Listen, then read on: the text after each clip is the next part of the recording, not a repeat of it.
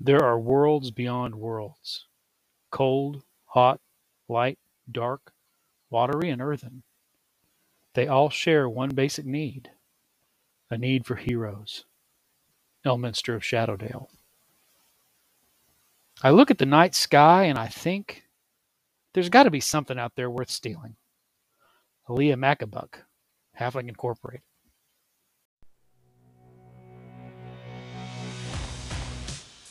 Hi, I'm BJ, and this is the Arcane Alienist Podcast.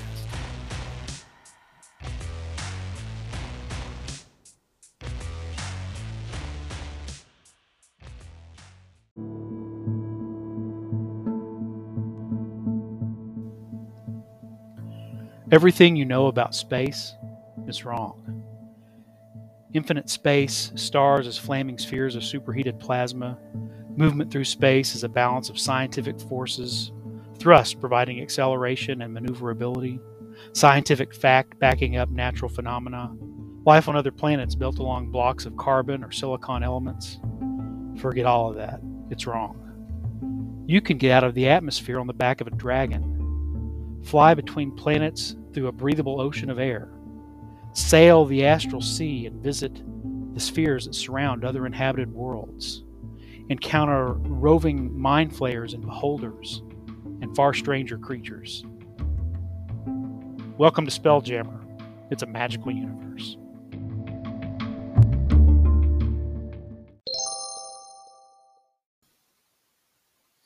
Hey, everybody. So, today's episode, if you haven't already guessed, is all about Spelljammer. Um, I want to mostly focus on reviewing the new fifth edition D&D Spelljammer stuff.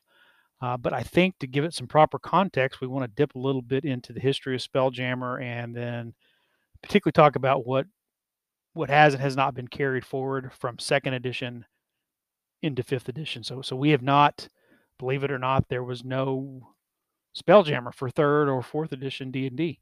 Uh, there was a, I think, a couple of brief references to spell jamming in kind of kind of on the back half of fourth edition. Uh, I think in the DMG two, but uh, but that was never really developed in in any detail. There was just a reference to being able to to traverse the astral sea on a magical ship called the Spelljammer. I think is what it said, something like that. So, uh, so yeah, this is the first time we've seen Spelljammer any official content since uh, the, the, early 90s. Um, those two quotes I began the show with are, are from the uh, one of the two books that came with the original Spelljammer spell set uh, uh box set. That was from the Lorebook of the Void. Uh, the other book called the uh, the Concordance of Arcane Space. Um, that's where that that thing about everything you know space is wrong. I paraphrase there. I changed it a little bit to kind of fit the current paradigm of Spelljammer. So I was paraphrasing that. That wasn't a direct quote. It was altered a little bit. Uh, but Spelljammer uh, was published in 1989 initially, and really fairly early on. I mean, I mean the second edition D and D hit the shelves in like I think the spring of 1989 and the Spelljammer box set, the first one was out in November of 1989. So this was this was in on the ground floor of second edition D and D. Uh, Jeff Grubb was the lead uh, lead designer on uh, on Spelljammer. Uh, if you're not familiar with Spelljammer, I mean, just Google Spelljammer and look at some of the artwork, um, and you can see particularly particularly the 2e artwork. Um, uh, I think very evocative of the theme they're going for with this is that visually you're looking at um, maybe a little bit of Jules Verne, uh, a little bit of uh, I you know it seems like a Terry Gilliam movie. He, if you were going to make a Spelljammer movie, T- Terry Gilliam would be a good uh, a good uh, it's probably probably an ideal filmmaker to, to, to do this. Um, if you ever seen the Disney movie Treasure Planet, I know that's a little more uh, I don't think there's as much magic as it is just weird science, but but that idea that the ships don't look like rocket ships or spaceships, they look like actual uh, ocean-going sailing ships from the age of sail or or, or thereabouts or, or, or medieval times, uh, but they somehow are capable of of moving through space um, with with open decks and, and portholes and things like that. So uh, so the, the visual image I think you'll get from, from looking at Spelljammer images tells you a little more about I think the, the mood and the theme they're going for in in Spelljammer. Um, it's based on a uh, say notions of the universe and cosmology and physics and, and uh, physical chemistry that predate kind of modern um, scientific understanding. Um, so, uh, you know, sort of a Ptolemaic view of the uh, the arrangement of, of the cosmos um, and some ideas about you know how things how things work physically in, you know in in in, in the way the the spheres you know it's all about the spheres. So uh, those are kind of the inspirations for this. This is not meant to be space works like real space does in the real world. It's just that these you know people from a, a roughly medieval mindset where everything is magical to them they're just interpreting it differently. This is not um, science fiction i think is another thing to, to point out with spelljammer is that it's not i think right now it'll be really uh, there'll be a lot of comparisons drawn to Starfinder, which is paizo's you know, sci-fi space opera um, version of, of pathfinder. And this is not intended to be a, a science fiction even a soft science fiction type of, of setting. This is d&d style fantasy uh, magical fantasy in space and it's it's the magic of, of, of the D&D universe that allows ships to fly through space. It's not through technology. It's not through through bizarre or misunderstood science. It's it's actually magic, as it is understood and or as is presented in D and D. Um, and so, uh, and then the the nature of the universe is very different. I'll get into that in a second. So so, yeah, this is not a science fiction game. Uh, this is this is fantasy, and it's not science fantasy. It's fantasy. It's high fantasy, obviously, because of the level of magic involved and, and all types of fantastic creatures.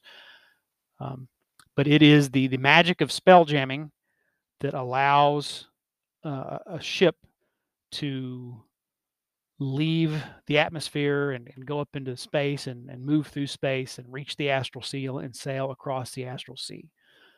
Um, it, it's not yeah that that's what it is so so don't don't comparing it to to other science fiction is probably not what you want. This is i think spelljammer is kind of unique in that that this really is fantasy in space d&d in space and not space as we understand it but arcane space as it was referred to uh, back in, in second edition.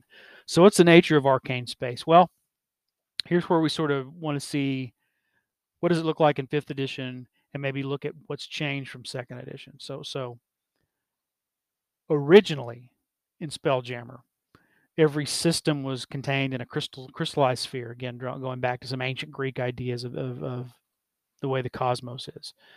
Um, and and each of these spheres is, inside it as a void of space. Um, and there's a, a, star and, and or a sun, and there are planets and, and, and heavenly bodies within the, the sphere um, that orbit and move around whatever's in the center. Now, this being D and D, you know, it may be a place where the planets orbit around a sun. It may be a place where a planet is in the middle and a sun and a moon and, and other things orbit around it. It can vary from from sphere to sphere, but you have these crystalline spheres, uh, and then inside the sphere, when you're not on a planet or a large body, it's it, it is space. It's called wild space. It, it's a void. Um, but these spheres bob in a in a substance called the phlogiston, which goes back to some again some some some older concepts of of, uh, of physical chemistry and what are the basic elements and things like that. Uh, but there's this big sea of the phlogiston, and these spheres bob in it and and and, and float around in it, and there are um, you know, there's one sphere for the Forgotten Realms called Realmspace. There's one sphere for the Dragonlance setting called Krynnspace. Um, there's Greyspace where Greyhawk is set, and so the idea is that every world of D and D exists in its crystal sphere, and they're floating around in the phlogiston. And with a spell jamming vessel, you can fly around within a sphere, or if you could find a an opening or a portal uh, in the the wall of the sphere that you're in, you can get out into the phlogiston and sail around and visit other spheres. and that's the in in the a nutshell the, the notion of Spelljammer. What they have done, and this is not a fifth edition thing, they they laid the foundation for this in the brief mention of spelljamming in, in fourth edition when they changed up sort of the cosmology is now you're not there, there's no more phlogiston it's the astral sea it's the astral plane itself. So the the this is these spheres kind of represent the prime material plane and then and then the the astral sea lies right above it and you can and they're kind of bobbing up and down into the astral sea and now you leave the sphere and you you're sailing the astral sea not the phlogiston. So we don't have to deal with this unique place in, in, in the d&d cosmology with its own laws of physics and its own properties and things like that with the phlogiston. Now you can just reference what it's like to travel the astral sea uh, as described in the dungeon master's guide with a few additional rules provided here in spelljammer for what it's like when you when you, you take your spelljamming vessel into the astral sea uh, they've also eliminated the idea of the crystal spheres so that now the uh, these are just spaces uh, centered around whatever the central body of the system is, be a star or a sun for the most part. Um, and the idea is if you leave your your wild space system far enough, you're, you're not going to enter deep space. You're gonna you're gonna move into the astral sea. So I don't know how they're going to explain. I mean, there's to me there's a little logical inconsistency, um, even for a fantasy setting of well, well if if the astral plane or the astral sea is one plane of existence and the material is, is another one, why why do you why would there be no deep space between these spheres? Maybe they'll answer that at some point. Maybe that's just something that they don't think about it. Just enjoy the ride because we're here to have fun, not not overthink things. Anyway, or maybe it's up to you as a DM in your own campaign to posit to posit what that is. Maybe maybe deep space is just impossible, even with the velocity that spelljamming vessels can get to make travel between systems any meaningful, but you can take a shortcut through the astral sea. Maybe that's how it works. I don't know. Anyway, um, so that is basically what the Spelljammer setting or the Spelljammer concept is behind. And I say the setting or concept. I think in second edition we got a little more of a setting, and in fifth edition we're really just getting more of a here's kind of the way the astral sea works and, and, and, interacts with the multiverse and all the different campaign settings and spell jamming is a way to travel around in that. Um, uh, there's some implied setting things about the multiverse. I think i think the multiverse has become the setting for fifth edition versus whatever the uh, implied nature of, of, of the second edition spelljammer setting was so and, but it's not like you can't get the old spelljammer book and just change the the lore and the cosmology to fit the way it was way back in second edition, or uh, you could do you could do it the way it's presented here for fifth edition, or you can make up something up on your own. You know, that's that's the prerogative of, of a dungeon master. Um, you know, Spelljammer did not make it that long in second edition. Um, I think '94 was the last time there was any there were any published um, materials for the game, so it made it about five years. I think it kind of got overshadowed by Planescape, which has a similar idea of here's a way to go between worlds, including the, the different worlds of, of, of D&D uh, by, by traversing the planes through portals and, and doorways and gates. Uh, and I think, I think um, Planescape had a little more of kind of a punk goth it was just it was just fitting better, I think, into into into the maybe the popular trends and in, aesthetics of the time there in the the, the 90s when it came out. So uh, a lot a lot of people liked um, Planescape, I guess, better than they did Spelljammer. Otherwise, Spelljammer may have continued to receive support. Then again, that was that period where TSR was teetering on the on the brink before Wizards of the Coast snatched them up um, because of a long time of, of mismanagement and things like that. So, uh, but that was the business end, not the, you know, of TSR. It's interesting to if you, to read more about that. I won't get into that, but um, you know, you got a lot of creative people like Jeff Grubb, who was a designer on this. Great artists, great game designers, really creative, imaginative people, great ideas. Sometimes the materials were, were not well organized uh, or, or high quality because of the pressure to put out product, put out product, put out product without play tasting, play, play testing, without enough copy editing, and that was coming from the corporate owners, and that ultimately I think proved to be their downfall. Anyway, enough of that. Um,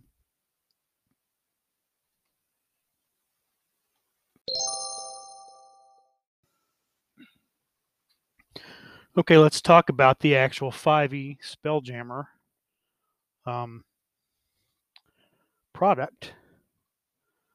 I've got this on a. Uh, got it. I got it uh, last week, um, and it comes in. It's, it's a boxed set, so it comes uh, in a pretty nice. You know, it's not. It's not a well. It's not a box set in the sense of like a you know box with a lid. I guess it's got this is more of a slip cover that you can put all the books in. Um, but it is of the same you know sturdy cardstock with you know covered in in glossy paper. Uh, D&D Spelljammer, D&D Spelljammer Adventures in Space. You can see pictures of it on the internet. Uh, and then it's got the images from the cover of the three books that are contained within. Um, the books are each 64 pages long, and I don't know if they how hard they work to ensure that every book had the same number of pages. So they're rather thin compared to uh, previous releases uh, like this, say for, for the book on Eberron or, or, the, or the, the book on Ravenloft. But the reason being is you now can separate the adventure from the monster manual from the general information, which I think moving forward maybe I kind of like that. I kind of like the idea that you know you're gonna you're gonna use your three core rule books anytime you play D and D, the the player's handbook, the DMG, and the monster manual, and then here when we're giving you a new setting, you know you got one book that contains any any special rules for how to make characters for this setting, you know whether there are new races available or new uh, subclasses, new spells, new items, new feats, anything like that that would belong in um, in there in you know the, the players would need to know along with some information on unique mechanics or unique features about how you do things. In this case for spelljammer it's it's how to manage a, a space going vessel uh, and then a little bit of setting information and that's what you've got in the first book in this series the astral adventurer's guide and i'll go into a little more detail in that then you've got this um, second book is boo's astral menagerie this has uh, unique monsters for the Spelljammer setting, uh, including some variants of kind of more tr- monsters we've seen elsewhere, like Githyanki. Um, so that uh, uh, they're more specified to the setting. Uh, it's kind of cool. Um, the Astral Adventurer's Guide has got a Nautiloid ship, which are the, the, ships used by the Mind Flayers. If you want to see a really cool depiction of a Nautiloid ship, go watch the trailer and the opening sequence for Baldur's Gate 3, where it's animated and, and, and ready for a computer game. And it shows, a, features a, a Nautiloid ship crashing down uh, onto Faerun uh, outside the city of Yartar, I believe is where it crashes. Um, and then I think the, the whole plot of the uh, Baldur's Gate 3 is that you wake up having been released from stasis as had been having been captive on a on the mind flayer's ship. Um, I don't know if it I haven't played through Baldur's Gate 3. I don't know if it actually references Spelljammer directly or if it's just if you kind of know what you know, you see this ship crash down from the sky and you kind of know well that came that that thing that that thing has been uh spell jamming at some point. Anyway, Boo's Astral Menagerie has got the cover has got a radiant or dragon, also known as a solar drag dragon, and riding upon it is Minsc, the, the, the infamous, famous heroic ranger from the original Baldur's Gate series. Uh, and perched on his shoulder is Boo, his miniature giant space hamster. A little more on that in, in a bit. And then the final uh, final book is the adventure, the light of Xerxes, and this shows uh, the elven prince. I can't remember what his name. is. He's an astral elf who's who's the prince of uh, the Xerxes system. Uh, uh, and it shows him along with a. I don't know if he's that's also supposed to be a solar dragon that he's kind of standing next to. I believe so. Um, depicts him there on the on the cover, but uh, it's interesting. The Light of Xerxes, and I'm not going to go into detail on the adventure because I don't want to spoil anything. Uh, but I do know from watching some of the, the the YouTube videos where they've interviewed Chris Perkins about the design of the the of Spelljammer in general, and particularly of this adventure.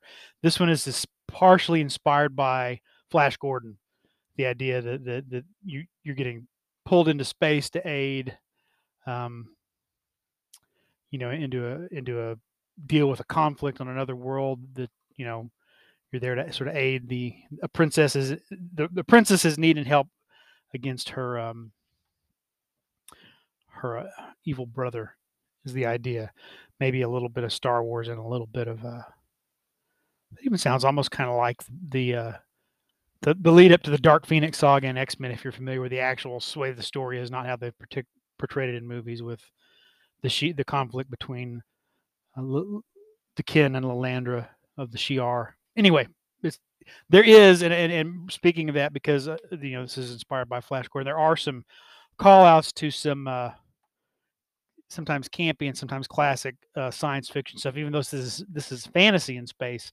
there are some nods to um, science fiction, some of the classics in, in science fiction uh, movies and stuff like that. And I'll as I encounter those as I flip through this. I'll, I'll point them out if I notice anything. There's a, there's a couple I notice in particular. Anyway, let's start with the Astral. Oh, before we start with the Astral Adventurers Guide, it also comes with a with a DM screen. Uh, the DM screen pick, has just sort of a scene from uh, the astral plane that shows several of the creatures. There's some Kindori, which are the giant space whales, and some other monsters kind of floating around in the in the uh, in the astral sea. You can see a some kind of asteroid or, or large rock with a wizard's tower on it off in the distance, and a couple of uh, couple of astral travelers standing on another rock, kind of peering out over the scene. You're kind of looking at you looking from behind and over their shoulders. Um, there's interestingly enough a flumph wearing a pirate hat. I think that's one of the most awesome things I've ever seen in my life. Um,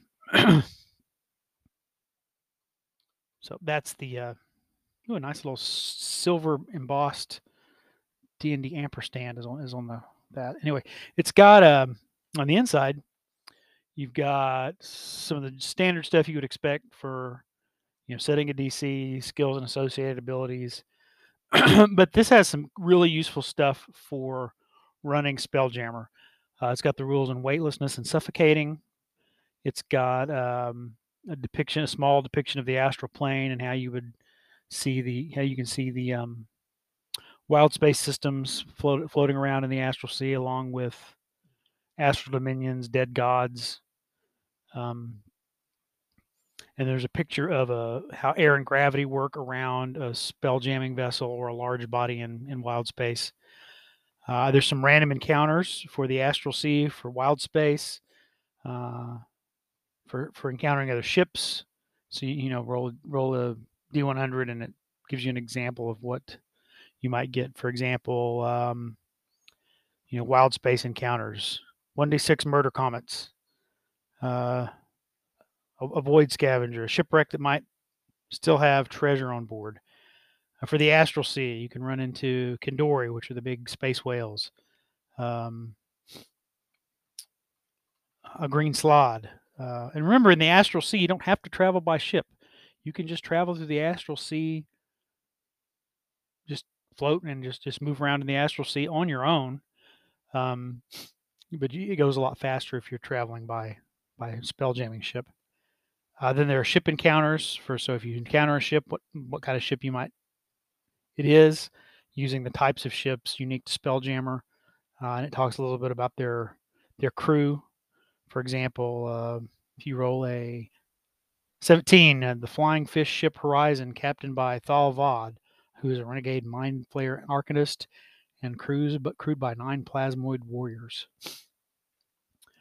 It's got ship to ship starting distance and crashing rules for two objects crash into each other, whether that's two ships or a ship crashing into an asteroid or whatnot.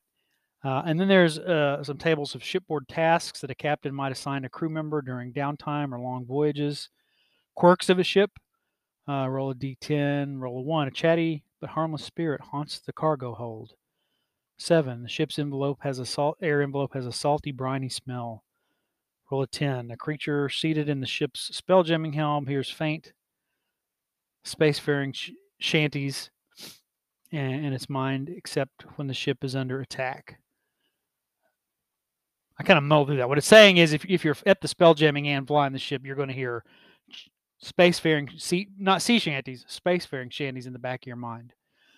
Um, random thing for what might be in a cargo, including mundane and expensive types of cargo. So one of the things I want to point out that I think was a, a maybe a flaw in the way they did this, although I'm overall happy with the way it's packaged and presented, and, and I would hope to see more. I think this is a good way again to present new new and expanded content, particularly when it's unique to a new kind of setting or or type of adventure to do a general guide for for creating characters and playing at the table, a monsters guide, and then uh, a short to, to mid mid-sized adventure and a a DMG. I'm sorry, DMG, a DM screen that that is unique and, and presents stuff that's useful here. But I know a lot of people they, they just want the standard DM screen. It's got the most useful information if they use the screen at all. So some people don't use the screen, and a lot of people who do use the screen want the the standard screen because it's got a lot of the information you need to run D&D regardless of the setting or the type of campaign.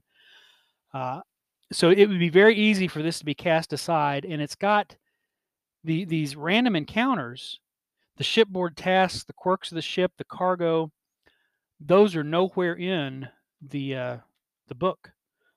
And so I know some people have said they've been. Uh, I don't think that's what they're upset about, but some people have early reviews have said they wish there was more content in the uh, Astral Adventurer's Guide about spell jamming books, and, and I'll talk a little more about that in a minute. But that's one of the things that could have been in there, and I don't know. That would have added two pages, and it was like, well, oh no, that'll make it 66 pages where the other two are 64. I don't know how that decision got made, but in the future, I, I would really hate to see, particularly stuff that's really interesting, important, not be put in the source book because people may or may not actually use it, use the, the DM screen. Um, anyway, that that's kind of my only complaint about the general uh, how this is organized and put together.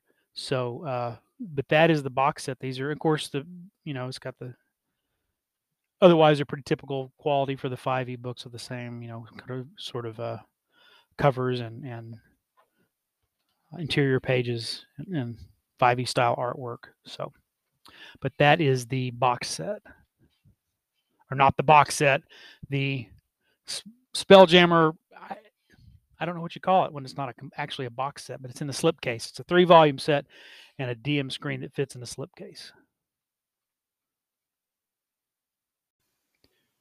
And I would, would would add as an afterthought on that, I also got it on D and D Beyond and one thing, minor quibble with the way it's presented in D and D Beyond. In D and D Beyond, it's not presented as three volumes; it's presented as one volume, which functionally it, it's just probably doesn't affect like if I was going to run a campaign and use D and D Beyond, it's not going to affect the players and how it works for them. It, what it what it does though, it means is when I'm looking through the index on Spelljammer for something, I've got to go through the index of all three books presented as one large index instead of, you know, when I'm looking at the player's handbook versus the Monster Manual and D and D Beyond. Those are separate volumes that you know they're they're linked hyperlinked to one another. If there's cross, it's a cross cross reference, but you don't have to look through the menu or the the index or the uh, table of contents for both of them at the same time.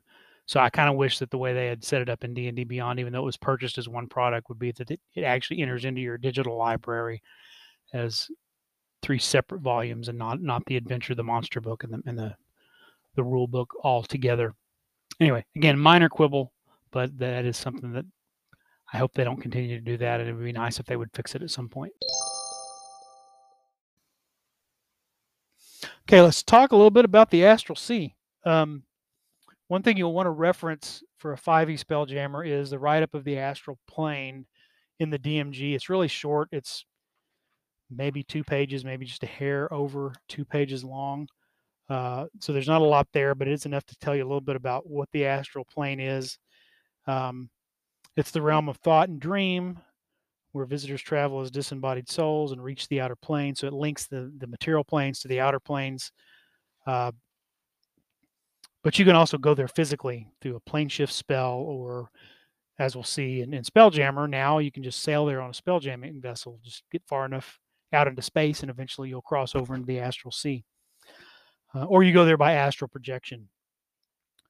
Uh, the astral sea is this big silvery void. Um, you don't age, you don't suffer from hunger or thirst, you don't really need to breathe. Um, that's why Githyanki, even though they're native to the astral plane, have to establish enclaves in, in the material world to have children and let them grow into adulthood. Uh, a traveler on the astral plane can move simply by thinking.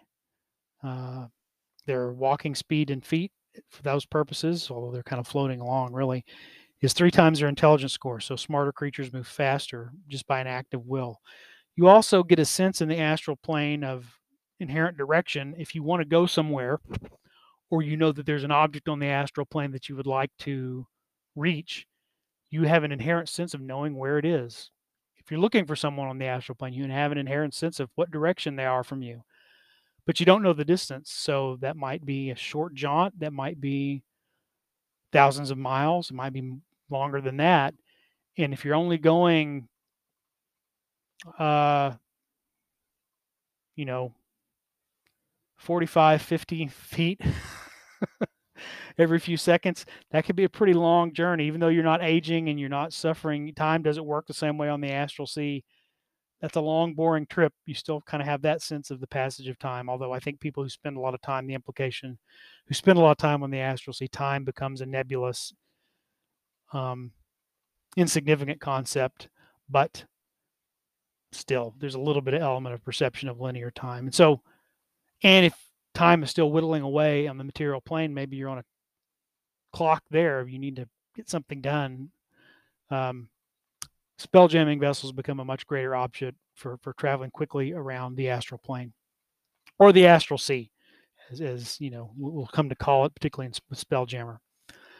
Uh, some of the features of the astral plane, there, there are these random color pools that uh, pop up um, of varying size and varying colors. Each color leads you to another one of the uh, planes of existence. Um, and so you can roll that randomly and determine when pools pop up and how big they are, so what'll fit through them. Uh, there are also psychic wind. It's not a physical wind, it's a storm of thought that batters travelers' minds uh, rather than their bodies. And so it can blow you off course and it can do some mental damage to you. So there's some random, some tables to figure about how, how, how might far it might knock you off course or spin you around and you get lost. Um, you can be stunned. Uh, you can be inflicted with knocked unconscious. You can take psychic damage, or you could suffer from a short-term or long-term madness. So you get a chance to use some of the madness rules that are rarely used in D&D that you find as, as optional rules here in the Dungeon Master's Guide. Uh, it suggests that planar travelers and refugees from other planes wander the astral plane. Uh, the most prominent are the Githyanki, the outcast race of reavers that sail. They're basically pirates and raiders. As they they sail the astral and then go to the areas touched by the material to, to raid. Their city of Tu'narath floats through the astral plane on a chunk of rock that's actually the body of a dead god. Uh, celestial fiends, mortal and mortal celestials, fiends, and mortal explorers often scour the astral plane for pools to be able to get to where they want to go. So the astral plane becomes a crossroads to everywhere else. Uh, we're talking about petrified bodies of dead gods. We're talking about Githyanki. Uh, so we're really starting to talk about Planescape. Planescape is coming for 5e in a year as I mentioned before, Planescape sort of overtook, that kind of beat up plane, uh, Spelljammer and took its stuff during the two years. I'll be interested to see with a little more purposeful design and planning how they link Planescape and um, Spelljammer together to create sort of a multiversal setting for D and D. Uh, they talk about and they, they call adventures in, in the Spelljammer set here that we've got for uh, they call it referred to astral adventurers and astral campaigns. So the astral plane is maybe the core setting we're talking about. Spelljammer is just one way of adventuring there, as opposed to Spelljammer being a setting like Forgotten Realms is a setting, or Ravenloft is a setting, or something like that. Uh, but I like that they're going to kind of getting in to share some stuff, conceptual space with Planescape, uh, and that those two things may be different aspects of the same larger setting. One of the things I think this does a really well um, for Dungeons and Dragons that will be a, a major fit for 5e that I think will work well is you can take this breadth of content. So so Spelljammer's given us some new races that I'll go into in a minute.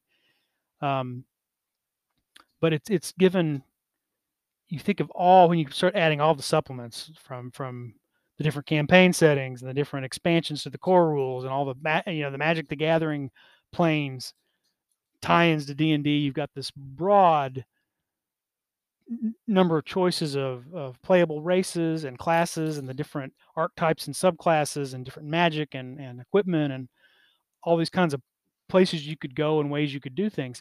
That fits in a multiverse or, or a broad cosmic setting because all those things don't have to come from the same world and they all don't have to exist at once on the same world right? They can uh, they can meet up in space they can meet up in the astral sea. They can meet up at planar crossroads. Um, or you could have wild space systems where there is a, a, core world, but it's been received so much traffic from other places that it's become more engaged with all the playable races and people from all over the multiverse, and that, that's kind of the history there. But but they know, hey, we weren't we aren't weren't, weren't all created and born on this planet this got to be this way when we started interacting with all these other people who are out there spell jamming and exploring the planes. Uh, and then you can kind of let Greyhawk still just be Greyhawk, and you can let Dark Sun just still be Dark Sun, and you can let the Forgotten Realms just be the realms, uh, and so forth and so forth, uh, and have all that big Gonzo. Everything is fair game. That can be either up in the astral sea or at a planar crossroads or at a system you homebrew that is designed to be interconnected with everything that exists in D&D. And so um, I, th- I, think that allows people who maybe want to play a little more of a more narrow focused old style setting, you can just kind of have one. And uh, it can be as connected or disconnected as you want from all the big stuff going off, going on in a, in a multiversal type of campaign. Um, anyway, so those are my thoughts on the Astral Sea, Astral campaigns, the, the possibilities there. Uh, check out the DMG for for stuff on the Astral uh, Sea. It, it, it, they do kind of reference it here in the the players got. I think some people were expecting maybe a little more explicit discussion of the Astral Sea than we got. Um, uh, of course, this also means that your spell jamming vessel can be attacked by an astral dreadnought, which sounds tons of fun to me.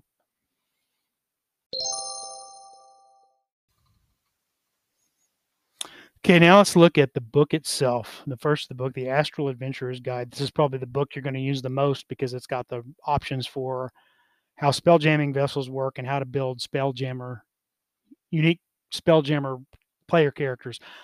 Um, chapter one, there's a there's a there's a there are character options. Chapter two is astral adventuring, which is basically the use of spelljamming vessels, and chapter three is the Rock of Bral, which is sort of a can serve as a home base or a hub for a campaign. Um, let's talk though. I'm, I'm to before I'm to kind of go out of order because I, I want to go first into actual how spell jamming works.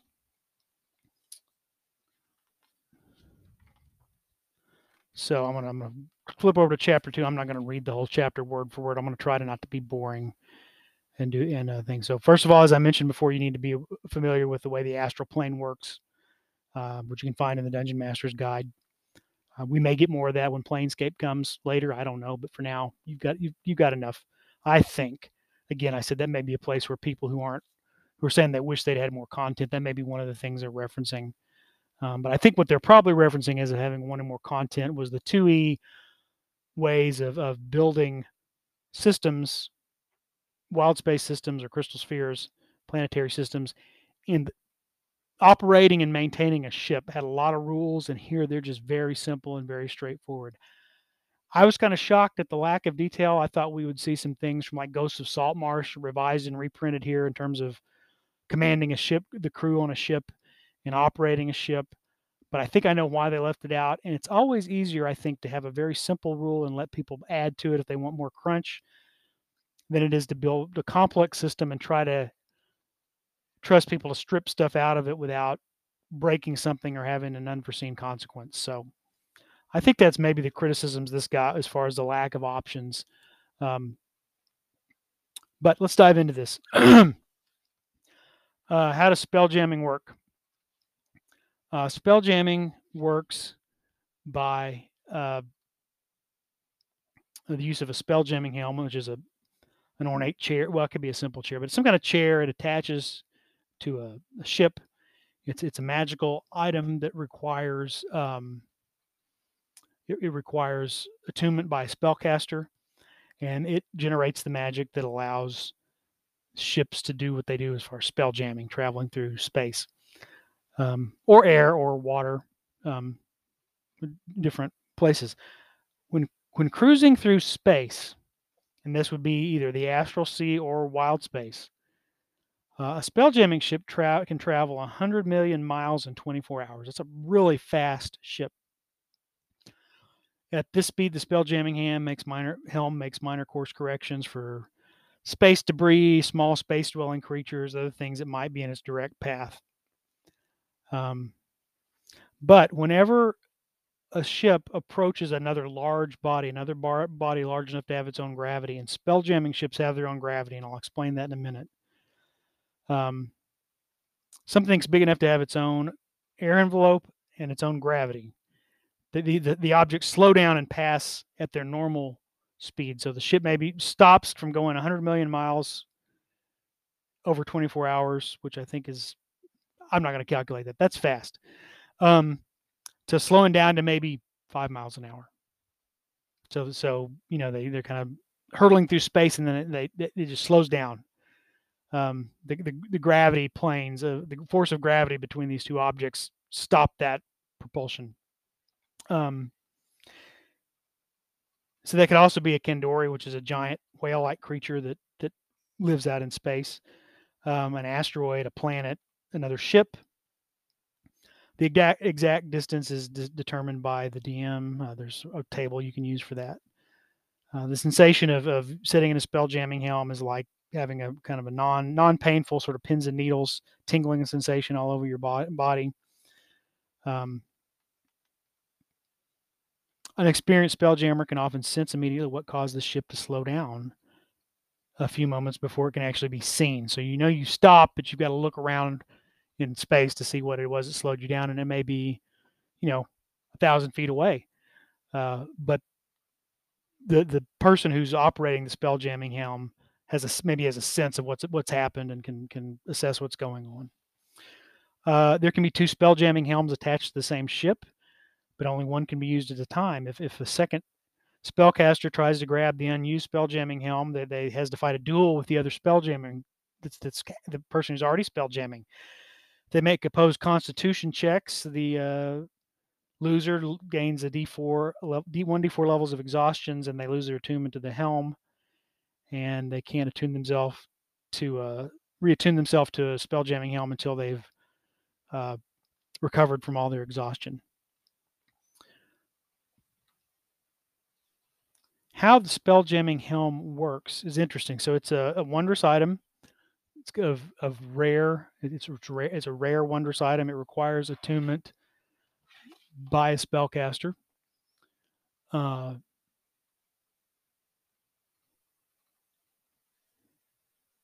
pardon me while I click open a web page because there's something I want to talk about while uh, while we're uh, talking about spell jamming helms.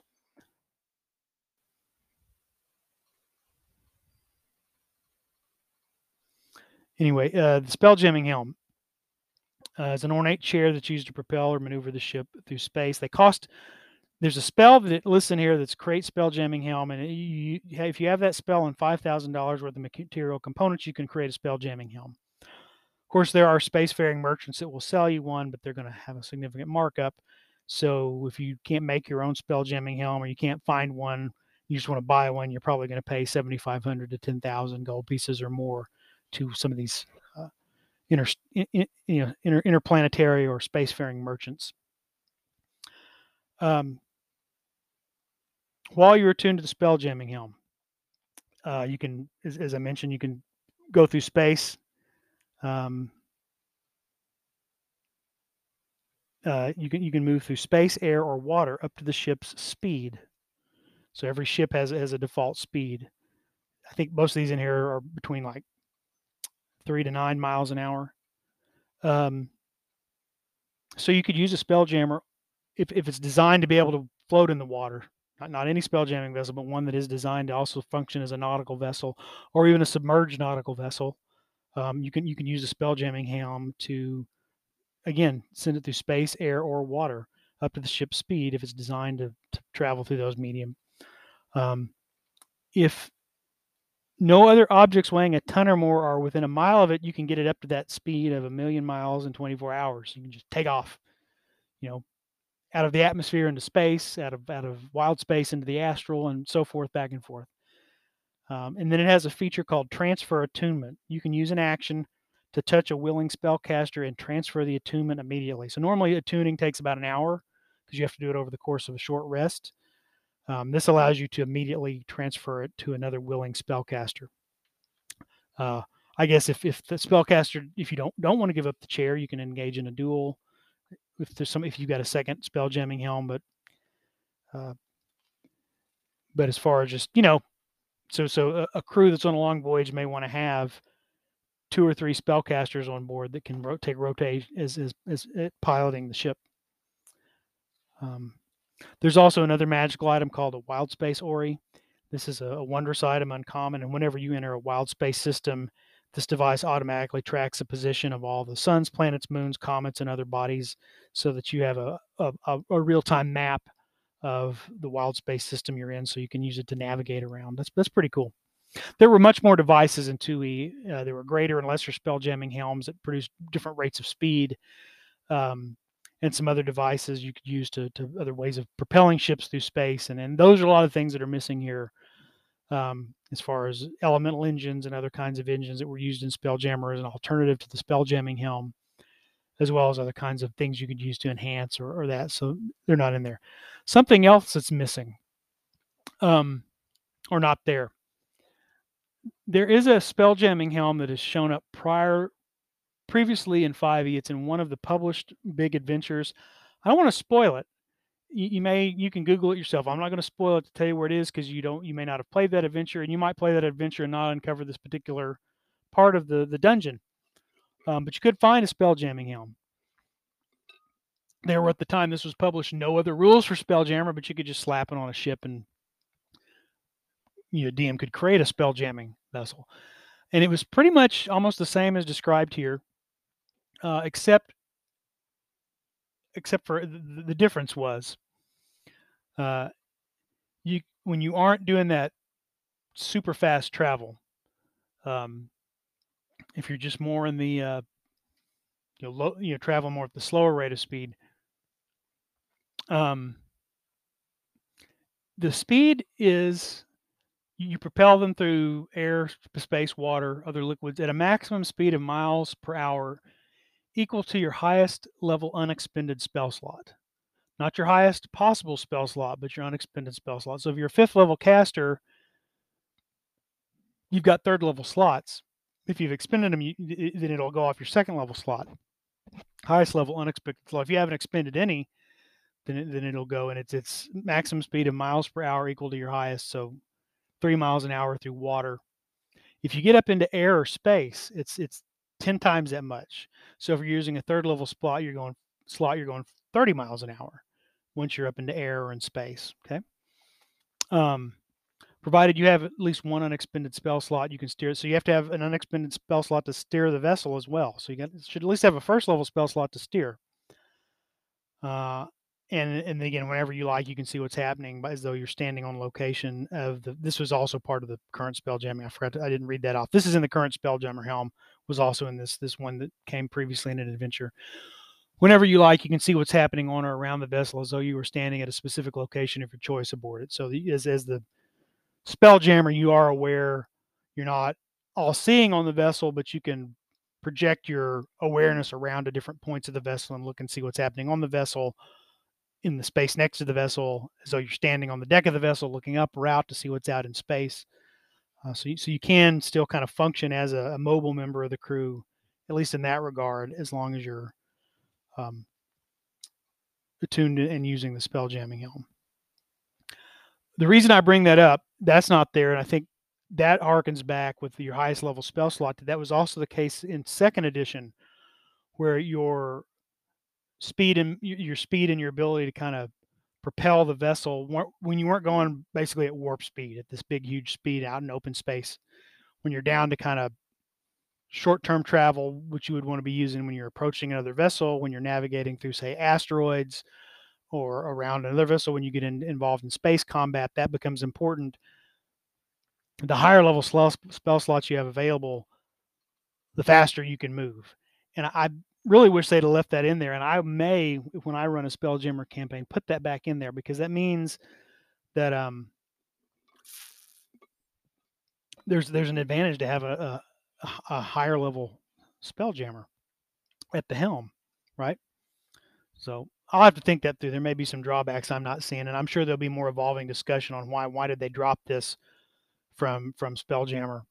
Um, come, you know, as we we have more discussion between fans and players and DMs and the, the design team and things like that. Maybe it'll become a little clearer why they dropped that out of the, the rules. But as it stands, you just go off the ship's speed. I think probably what the problem is, um, you get into trouble when you're dealing with a bigger or a faster ship.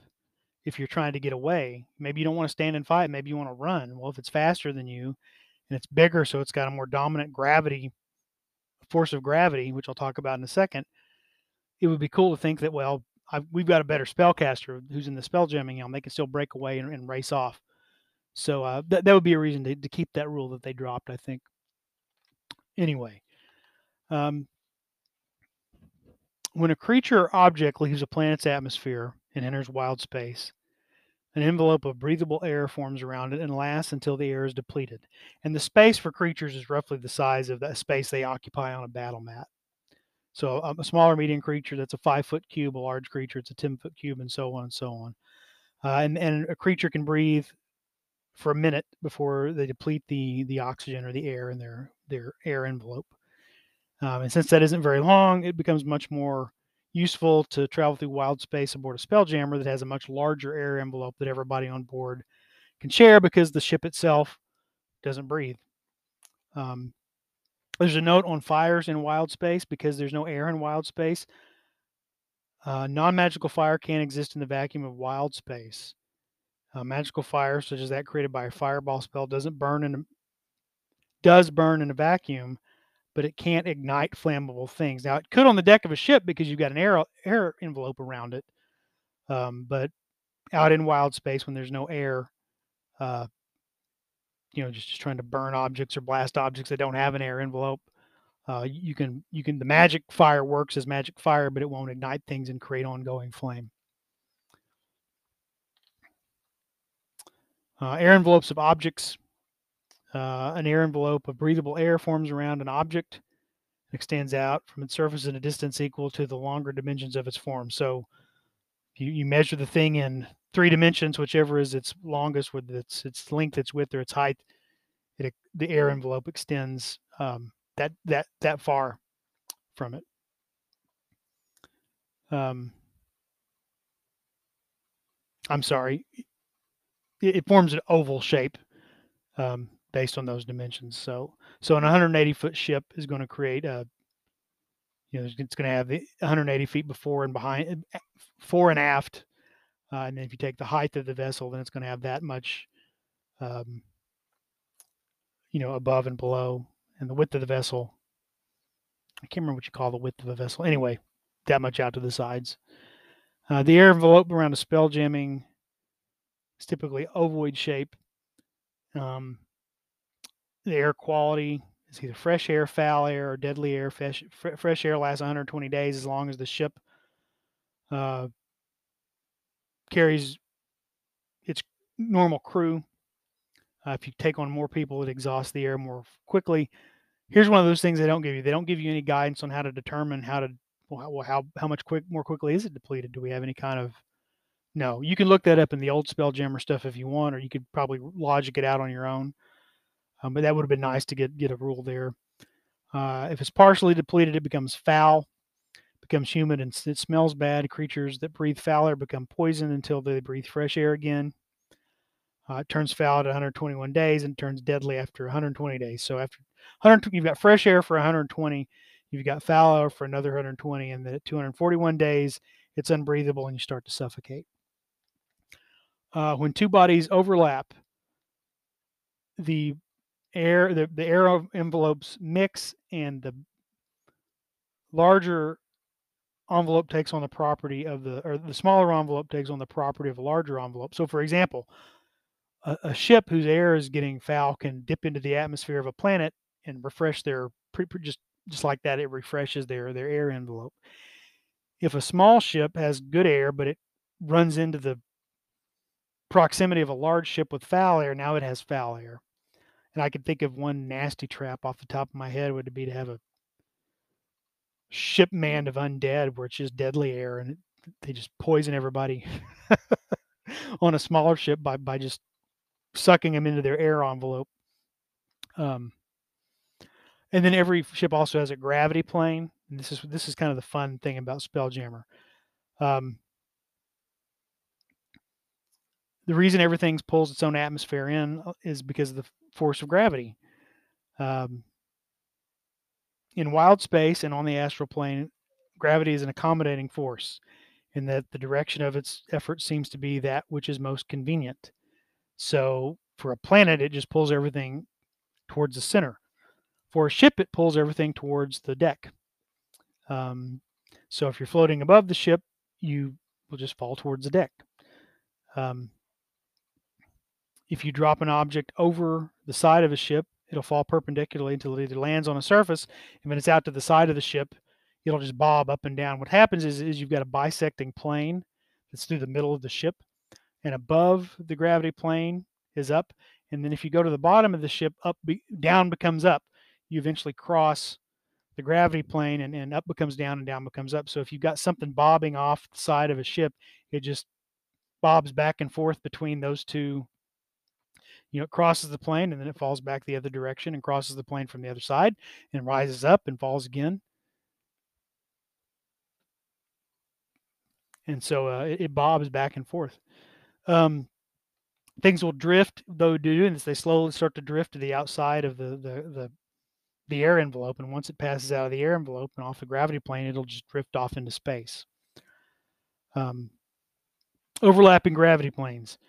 When gravity planes intersect, such as when two ships pass close to each other, uh, the gravity planes of both ships remain in effect until the two ships touch one another, as often happens when they collide or when they're doing a boarding, you know, one ship lands on another. If that happens, the gravity plane of the ship that has more hit points, not necessarily the larger one, overrides the gravity plane of the other, suppressing it as long as the ships remain in contact. And the first ship's definition of up becomes up for everybody. Um, so I can also think of a nasty trick if you've got a tough ship of uh, running into another ship at, a, at, an odd angle and forcing your definition up and down on them, which would cause all of their crew to fall down because up becomes down.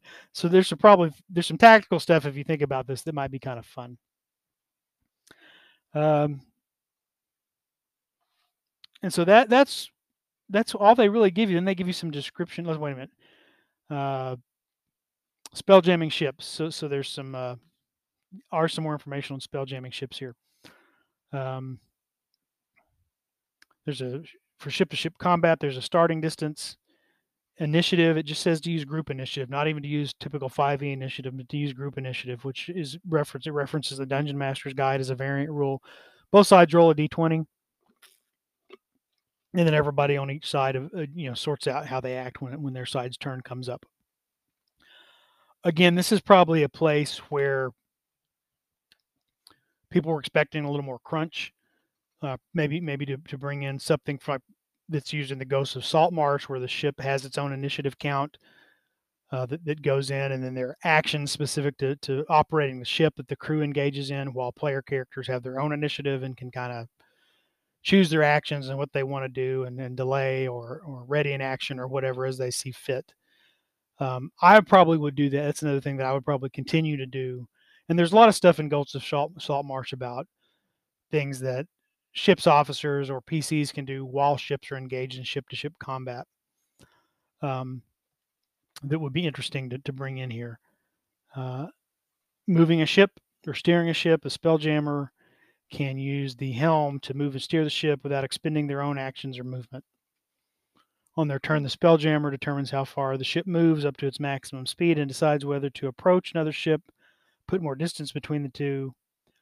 Uh, on its turn, the ship can be turned and reoriented so that all the weapons can aim and fire at any target within range, regardless of whether they're where they're situated on the deck. So you've got catapults and ballista and trebuchet that you can put on the decks of these various ships, and the, the pilot can tilt the ship and orient it so that they can all fire at their targets. And it doesn't use their their own actions or movements, so they could still do other stuff. Although if you're sitting in a spell jamming helm, I'm not sure what else you could possibly do. Um, I, I, tend to think of the helm as being located in a cabin or below decks, not out on the open. Um, but I guess theoretically, if you don't have to stay seated in the chair, you could. Um, you don't lose your attunement for getting out of the chair, so maybe, maybe, maybe you can uh, come out and participate in a battle by casting your own spells and taking your other actions while still mentally controlling the ship. Hmm. Interesting. Uh, when one ship moves within five feet of each other, they can do a boarding um, enabling creatures to move safely from one ship's deck to the other ships until one of the ships pulls away.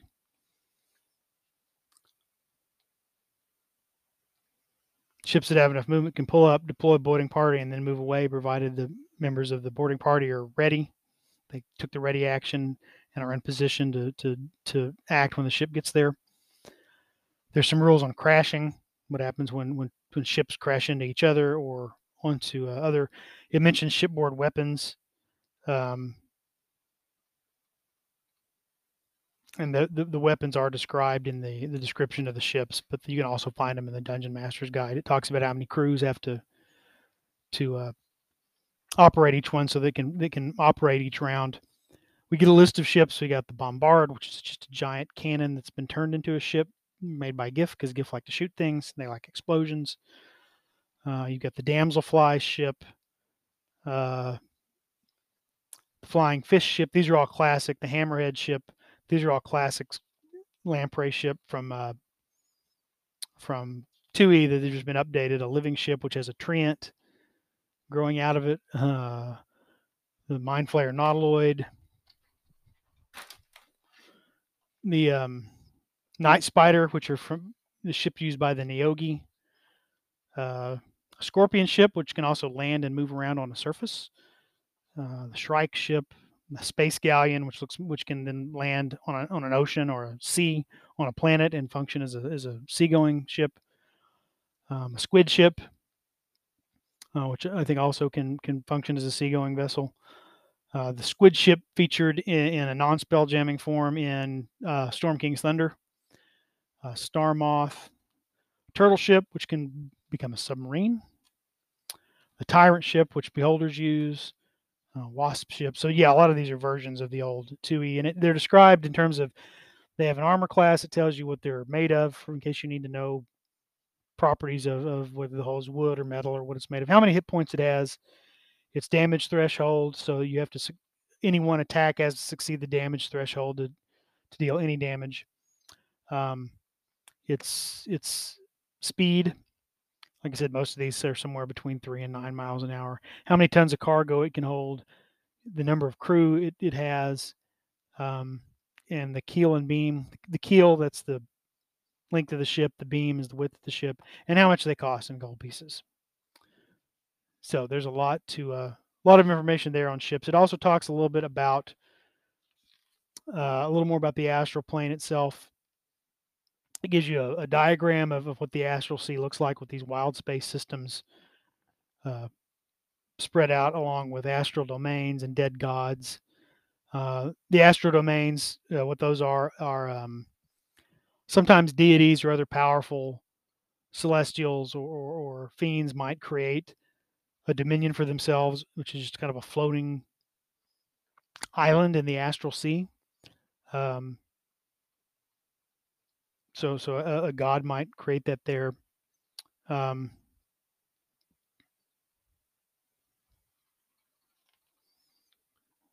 and have, have a dominion. They may not be in an outer plane. They might have a home in the astral plane, and they're aware when you you know whoever created that that astral dominion is aware when you arrive. May not want you there, depending on your alignment or who you are or why you're there. Uh, these dead gods are uh, the petrified remains of uh, gods who have lost all their worshippers or who may have been slain by more powerful entities and now they just float around in the astral sea and other creatures or spacefaring races might build cities or um, settlements on them or might mine them out and use them for resources. Uh, so you, um, there's a little bit of it does reflect a little bit of traveling by thought and navigation on the astral sea from what you saw in the the dungeon master's guide. It does mention that you know like Realmspace and uh, Greyspace and places like that for the campaign settings and that you could navigate there just because you would know what direction to go in inherently being on the astral sea. And then they give you a little bit on astral fishing. A table of, of fishing so you can catch different types of fish from the astral sea and it tells you whether they're edible or not and how big they are a couple of big ones you're actually going to have to fight once you reel them in, like a space eel or the gray scavver, which is kind of like a big shark. Um, a little bit on weightlessness. Uh, you will need the smothering rules from the player's handbook if someone gets cut off from a supply of air. Uh, in terms of magic, that you have the create spell jamming helm as a spell. Uh, there's also a spell called Air Bubble, a conjuration spell that lets you conjurate, um, conjure, lets you conjure an air bubble uh, that lasts for 24 hours. It allows you to breathe without your own other source of breathable air. Anyway, that is um, that's the stuff on sort of the astral sea and the spell jamming ships.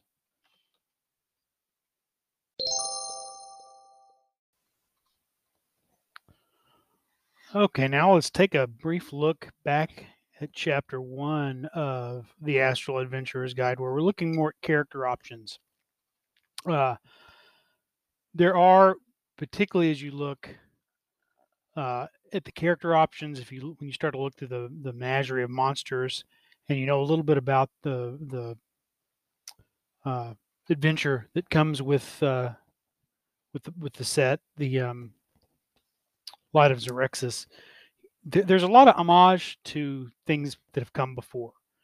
Uh, not only in terms of past Spelljammer stuff, other other role playing stuff from TSR, uh, but but there's some some shout outs to some some classic uh, sci-fi movies.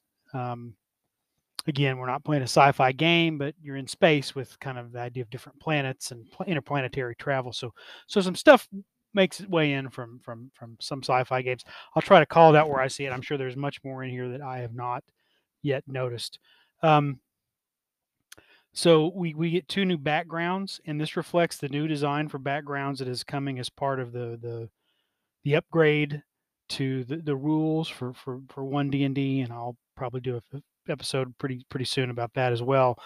But what's changing is uh, with backgrounds primarily the, the big thing is instead of those narrative traits that they would give you that sometimes are really useful and sometimes are not you know like an acolyte can always be housed in a temple of, the, of their faith or the outlander never gets lost uh, you know they, they know their way around once they're familiar with an area. And it's kind of like how do you adjudicate that? Is it because some of those background traits are really super useful like the outlander when some of them or things that never come up. Um, eh, or maybe depending on what kind of campaign you're in. What they've done here is they've, they've gotten rid of those and you get a feat instead. And it's not any feats you want. There's a subscribed list of feats. And again, I'm, I'm kind of pre previewing ahead to the, to the one D and D playtest stuff they released this week, but, um, or last week, excuse me. But there, there's some of the, the more mundane, straightforward, simple feats that don't make you super powerful. It's none of the feats that grant you an ability bonus, but they are the ones that make you a little more flexible and give a little more flavor to your character. Um, and so you've got two here: the Astral Drifter and the Wild Spacer. So one, you might guess, the Astral Drifter is someone who's spent a lot of time, their background in uh, the astral sea, and the Wild Spacer is someone who has sort of grown up and been raised in wild space. Uh, the astral drifter. Eh, the idea is that you've been out in the astral sea for a long time, maybe by wanderlust or you got lost. And so roll 20d6, you are that much longer than you older than you appear. You don't suffer the effects of that aging because you've been on the astral sea, but but you're really that much older. 20d6. So from anywhere from 20 to 180 20 to 120 years hmm, older than than you look you would normally be. Um, you get insight in religion you can choose two languages. They recommend celestial and gith celestial and gith given that you've been out on the astral. And uh, your feature is you you have uh, the uh, magic initiate feat for the cleric. So you would be, choose a, a, cantrip and a spell from the cleric spell list because you've been out on the astral sea uh, in close contact to the outer planes. Uh, and then you can roll on a divine contact, and it'll it'll if you want, it'll tell you which god you've you've come to know. And they've got a good cross section of some of the default uh, gods of you know Corellon, the god who's the god of art and magic, who's chief among elven gods. But they've got Greyhawk and and uh, Forgot, Forgotten Realms gods. They've got uh, Nuada, who is who's a uh, not not part of one of the fictional pantheons. He's from a who is Nuada from? Is he a Celtic god? Uh, the god of magic and moons. Uh, Ptah, the Egyptian god of secrets, who they don't really talk much about Ptah here, but he features very prominently in the lore of 2e Spelljammer. Um, and I, you know, I, I really he's he's a favorite character of mine uh, both mythologically and the way they've used him in D and D in ages past. But uh, that's that's the astral drifter. The wild spacer is more that you've grown up in wild space, home to asteroid miners, moon farmers, and other hardy folk. So you get athletics and survival. You're proficient in navigator's tools and space vehicles, and uh, you're uh, you get the tough feat uh, you also get to roll if you'd like for a close encounter. You had a harrowing encounter with one of Wild Space's many terrors. Roll a 10 sided die. Uh, a Beholder, a Cosmic Horror, a Feyr, a Lunar Dragon, a Mind Flayer, Neh-thalggu, Neogi, Space Clown, Vampirate, the Void Scavenger. Um, so those are, uh, you know, some of those may not sound familiar because they're new to this. They'll, they'll be in the, the Monsters Menagerie and uh, well, I might be going into details some of those things in, in a little bit. I'm not going to go through the entire menagerie, but I might pick some of the more interesting or, or, or amusing monsters that are in there. Um, and then they they give you six new races. Um, these are and then and they they they don't redescribe the Githyanki because you get Githyanki and uh, Mordenkainen's Monsters of the Multiverse and they've been a playable race in 5e for a while now. But it does note that Githyanki are particularly appropriate for adventures on the astral plane or in wild space.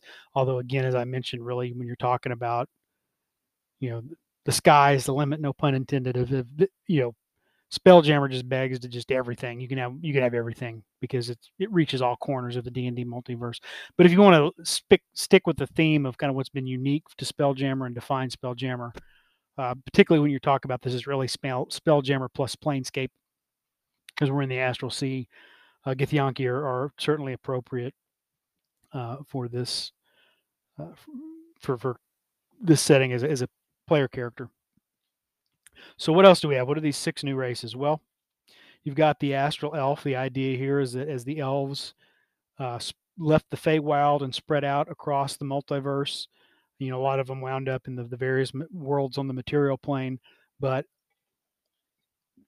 astral elves chose to go live on the astral plane to be somewhat closer to the gods of the elves.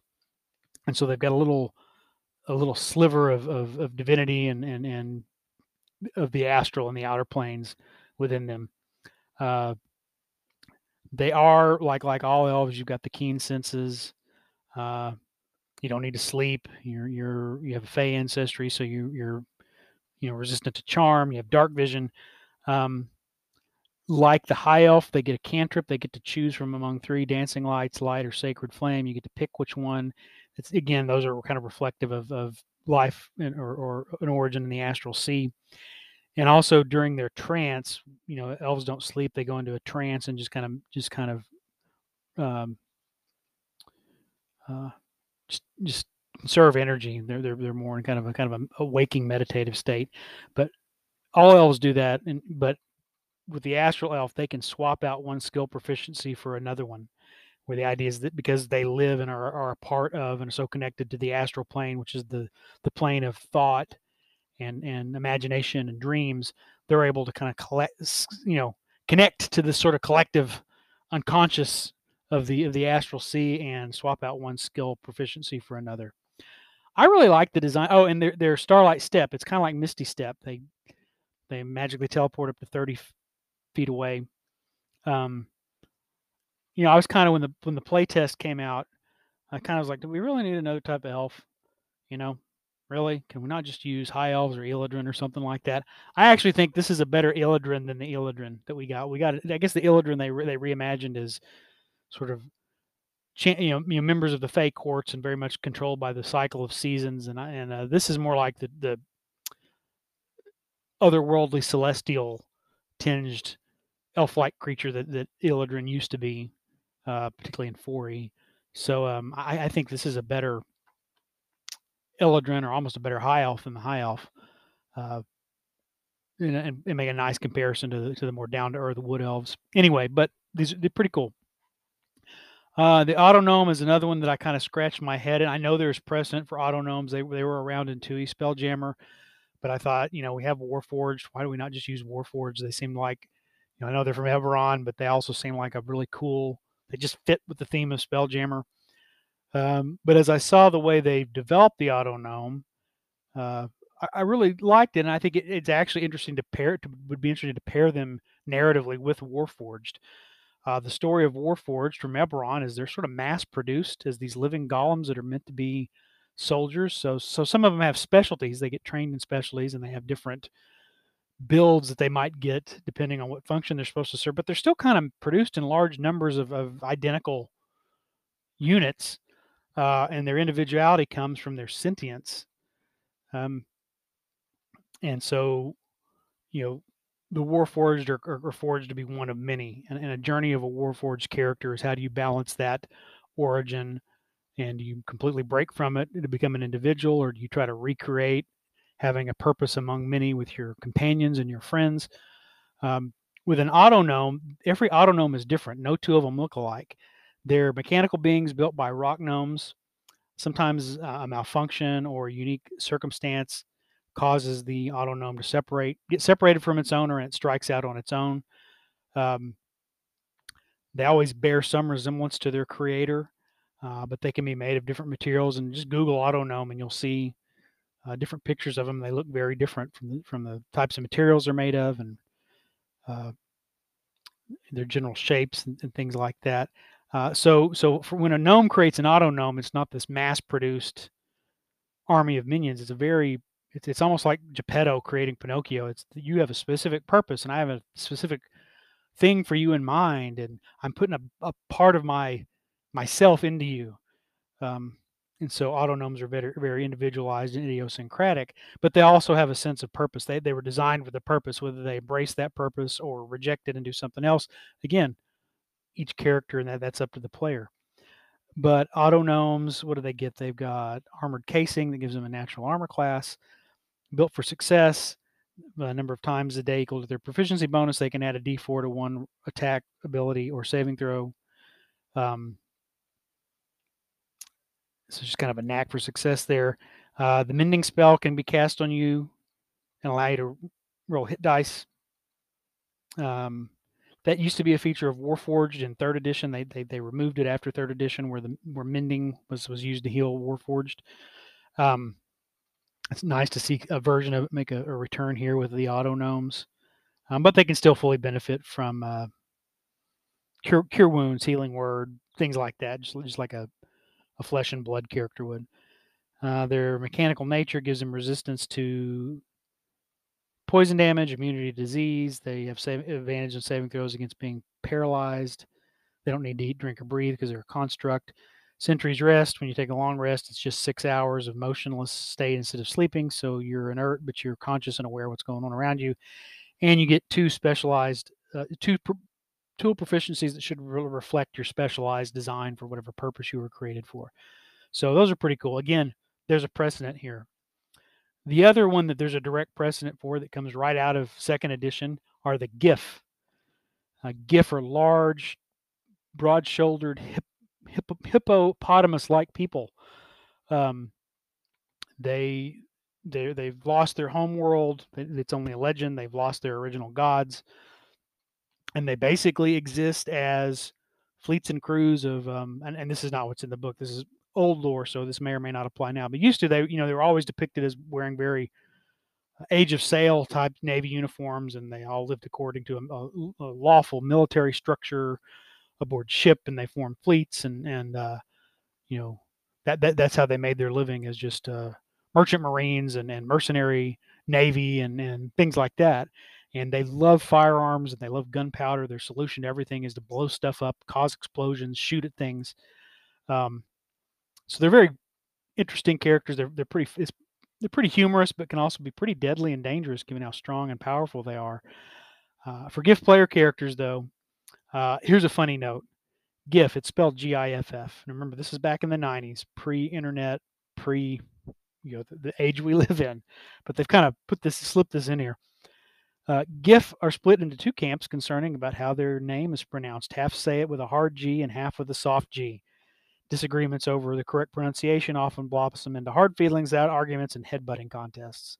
So, just like we argue over whether the uh, moving digital image is called a GIF or a GIF, now the Giff also argue about whether they're GIFs or GIFs. Um, they have an astral spark. Their connection to the astral plane allows them to, uh, when they hit a target with a simpler martial weapon, they can take extra force damage equal to your proficiency bonus. Uh, again, you get to do that a number of times a day, and then it has to reset on a long rest. They firearms mastery. They are uh, proficient with firearms. They ignore the loading property, and they don't have disadvantage when attacking at long range. So they they love their guns, um, and so even if you aren't going to um, use guns for other people. You make it like nobody else inherently knows how to use a gun. You'll have to spend some resources to learn how they're foreign to you. They are natural. They're they're a part of Giff culture and history. So the and they have a hippo build, which means they have uh, advantage on strength ability checks, and they're counted as a size larger. Uh, I'm thinking that a Giff barbarian might be pretty fearsome to behold. um, or maybe a Giff monk, you know, Anyway, those are the Giff. Um, the next entry here, the Hadozee.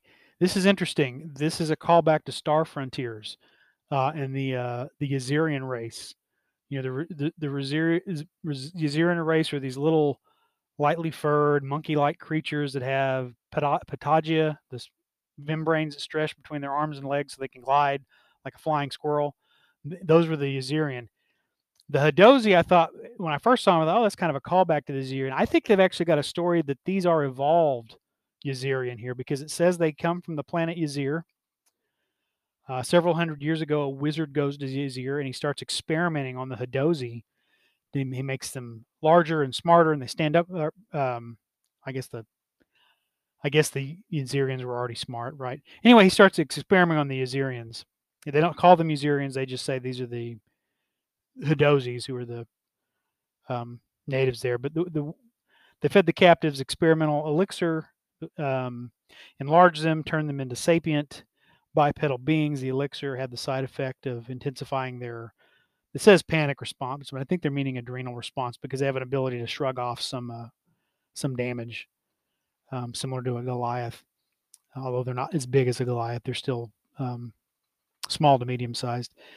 Um, the wizard's plan was to create an entire army of enhanced Hadozee warriors, but his apprentices grew fond of the Dozies, helped them escape. They overthrew the wizard. They went back to Yazir, and they administered the uh, the uh, elixir to all the other Hadozee, so that now that they've all evolved into this race of of uh, modern Hadozee. uh, I think that's really funny because that sound that, that has seems like it's a call out to Planet of the Apes. Um, then uh, here we've got uh, the the as far as what they get, they're um, they're small to medium creatures. They have dexterous feet. They can use their feet to, to interact with objects. They can't use them to wield weapons or or cast spells or anything like that, but they can use them to interact with objects. Um, they, they can glide with these these these flaps they have. Um, they can move up to five feet horizontally for every one foot they descend. So if they jump off something high, there was an interesting YouTube video I saw where if you if you you know this is all kind of abstract for the way we handle movement in D and D. That if you allowed this to actually play out at its logical conclusion, uh, Dozy could break the sound barrier um, at that actual rate of of speed, going five feet horizontally for every foot of descent. Um, when you would take damage from a fall, you can use your reaction to reduce the fall's damage to zero because of their gliding and landing. Um, so those are the Hadozee. Again, a, sh- a shout out to the Yazirian of, of, Star Frontiers. We've got another reference to Star Frontiers here in the plasmoids. I think these are supposed to be like the Dralasites um, from from Star Frontiers. They're they're amorphous blobs. They can take on humanoid form if they want. They don't have any internal organs other than nerve clusters. They eat, drink, and breathe through just sort of their porous uh, outer membranes. Um, they take a humanoid shape. They can, of course, put on armor, wield weapons and tools like like a like a like a humanoid would, but they can remain amorphous if they want to. They can squeeze uh, through space as narrow as an inch wide, as long as they're not wearing or carrying anything. Uh, they have advantage to initiate and escape grapples. They can hold their breath for an hour. They're considered an ooze for um, game rule purposes. So they have dark vision. They're resistant to acid and poison and they can shape themselves, like I mentioned, into a humanoid shape. They can also, alternatively, as a bonus action, they can extrude a pseudopod up to six inches wide and 10 feet long. And kind of like the Hadozee's feet, it can in- manipulate and interact with, with, an object, but it can't be used actually to wield a weapon or a magical implement or cast a spell or anything like that. Uh, and then we have the Thri-kreen. Again, um, there was, was an insectoid race of the Vrusk in, in uh, back in uh, Star Frontiers, but the Thri-kreen themselves have an identity within D and D history for, for quite a long time. They go way back. Um, I don't know if they were ever specifically Spelljammer related. They are strongly associated with Dark Sun, so we may be getting a little shadow foreshadowing of Dark Sun between this and a couple of the monsters that show up in the uh, the, the the the Boo's Astral Menagerie. Uh, but the the Thri-kreen is uh, considered a monstrosity for its creature type, it has a carapace that allows it to, uh, it has a chameleon ability to blend in, so aid in stealth checks. Uh, dark vision, it's secondary arms, so it's got some normal sized primary arms, some smaller secondary arms that kind of situated right below them. And they can use those to, to interact with objects. But unlike the other species we've talked about so far, they can wield light weapons. So they could wield a dagger or a short sword or um, a, uh, you know a hand crossbow. That doesn't mean they get more attacks per round, but that means when they do have multiple attacks, they've got a lot more options to to bring bring forth probably because they can wield a number of weapons. I think it also means you could, you know, like they could have a longbow with their primary arms and have a short swords in each of their smaller arms. They could have a uh, a hand crossbow on a small arm and use the other arm to to reload it while they've got hand weapons in their other hand. So it gives them a little versatility with their with their choice of weapons and shields and things like that.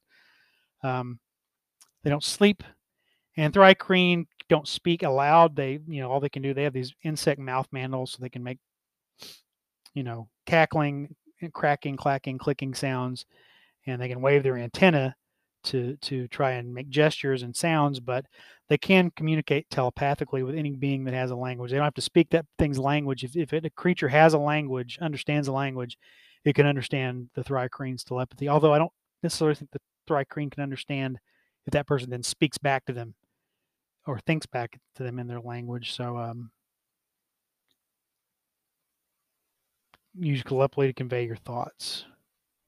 Can transmit your thought to willing creatures that see you, can see you, and then have a language, but they can't send anything back. You probably have to take the telepathic feat, although that might be an interesting feat choice if it's it winds up being allowed as a, as a background feat. Um, okay, and so those are those are the race and background options. And again, everything out of the player's handbook. I would think a lot of the stuff that you get out of Mordenkainen's also, yeah, full range of of races, backgrounds, um, and things like that. So let's uh, the, the last section of this is the Rock of Bral. It's chapter three of the Astral Adventurer's Guide, um, and it just describes the Rock of Bral as basically an asteroid. You can place it anywhere you want. Uh, they've released a starting adventure, introductory adventure to Spelljammer for free through D and D Beyond, where the Rock of Bral basically is considered one of the Tears of Selûne that floats, floats along the uh, behind the moon of, of Faerun. Um, but it describes the Rock of Bral, you know, and the, the ruler of the Rock of Bral comes from there, you know, it was settled by pirates. It's sort of become an actual legitimate trading hub, although there's still some rough and shady stuff going on with, with crime bosses and thieves guild, as well as legitimate trading and, you know, a wealthy part of town, a merchant part of town, a poor part of town near closer to the docks. It's got docks where, where space going vessels can, can, um, attach. The underside of Bral is off limits to, to everybody. It's where the the military keeps its its garrisons and, and, its naval ships. It's also where they grow a lot of the food. And again, because of the way gravity works in Spelljammer, you've got the top part and the bottom part, and uh, you just once you can just travel around to the bottom and stand on it. And now down is up and up is down.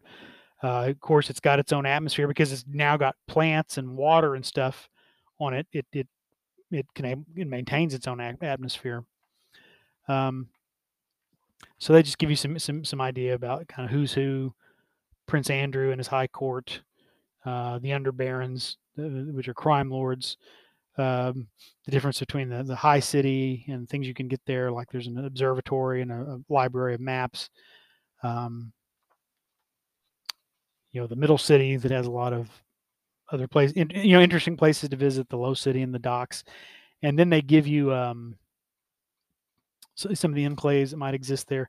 And then there's you can you can pull out of the thing a full poster size, two sided uh, poster that is the map of Bral with uh, the top side or, or the you know the, the, town side on one side and the underside that shows a map of the military and agricultural region. So that's that's the Astral Adventurer's Guide.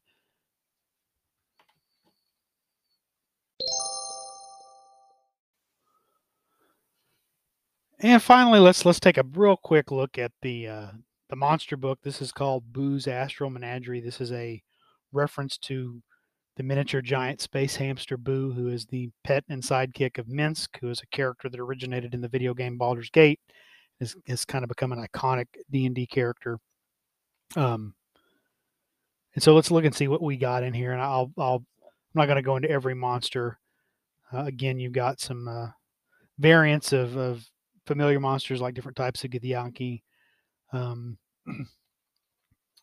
different types of Giff, uh, Hadozees. Let's see. Uh, the Neogi are in here, uh, which are a nasty race of, of, of, creepy, you know, kind of the kind of cross between spiders and eels. Um, solar dragons or, or, or radiant dragons. Uh, they're also lunar dragons they do not like each other, but they're they're just sort of um, some of the more interesting ones. I, I guess here are the. Um, let me just flip through the pages and see what's. You know, you've got some variants on the astral elf to use as NPCs. And I like the way they use astral elves can be either be heroes or villains. Um, their uh, what does it say? Their alignment usually any alignment. There's no prescribed alignment for them. So you can have different factions of astral elves from different systems that are good, neutral, evil. Um, cosmic horror. No two of these are supposed to look alike. Uh, again, a kind of a, a, reference to Cthulhu. It says they come from the far realm and drift into the astral plane. Uh, the Dohwar, small fae, somewhat resemble humanoid penguins that are uh, kind of a merchant as culture. Uh, let's see. Monger. What are some of the more interesting ones here? There's just some really creepy looking, alien looking stuff that fits well. Giff, Githyanki, Hadozees. Uh, probably some of the more iconic, ones are the Kindori, these giant whale-like creatures that, that live in the wild space. Uh, they an adult specimen can be up to 80 feet long. They get so big that you can build um, buildings and and uh, structures on their back. And so some people will build, you know, a, a house on the back of a Kindori and just live there because they're big enough that they carry their own air envelope and produce their own gravity. Um, and they're pretty docile if, if, if you don't attack them. Um, but pretty dangerous if, if you do get into a fight with one. Uh, lunar dragons. I mentioned lunar dragons or moon dragons, phase dragons. They can they can they have this ability to sort of partially phase out of physical form. Um, they're typically evil, although not always. And, and of course, uh, it's got course regional effects of, of a moon dragon, just like we get in 5e. We get the the wormling, the the young, the adult, and the the ancient, and then regional effects on their their layers, legendary actions, layer actions, things like that. Uh, here's one that's a, a legacy for, from longstanding, and these are they used to be called the arcane. I'm not I'm not sure. I can't remember why they changed them. There's a reason for it, but they're, now they're called the mercane. M E C R A N E. I think they've they've blended the, the term merchant and the term arcane together. And this is this uh, they're they're very tall, uh, blue-skinned humanoids. They they they have advanced magic and technology, and they they will sell them. And uh, somehow they're all collected. They're not collected in a hive mind like mind flayers, but they all are connected somehow. And so if you you know offend one mercane, you've offended them all. If you um, do a good job for one mercane, the other mercane will know about it. And so they they still are sort of have this kind of clannish like connection um, but they they're all they're found all over wherever there's spell jamming going on, and they they trade in spell jamming helms and other uh, magical uh, items and technology. They'll conduct business with anyone fairly and reliably, provided the other party has not harmed or swindled another mercane in the past. Uh, the murder comet. A murder comet happens when a spellcaster combines uh, an earth elemental and an air elemental. Um, Murder Comet looks like a screaming stone head with wreathed in flame. Uh, that, I think that's pretty awesome. Uh, it also allows that the, uh, the, the creator can transfer their consciousness into the murder comet and basically become immortal, and then the face is going to look like the the person who created the murder comet.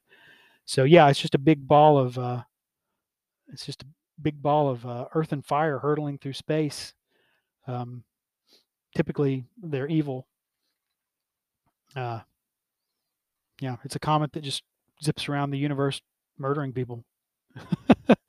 I mentioned the Neogi; they have a long history in uh, in D and D.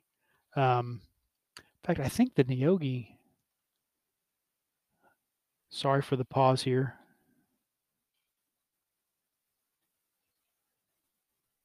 I'm looking something up. I can't remember exactly. I, did the Neogi start in Mystara? I don't. Maybe they're not. I'm thinking of somebody else. Um,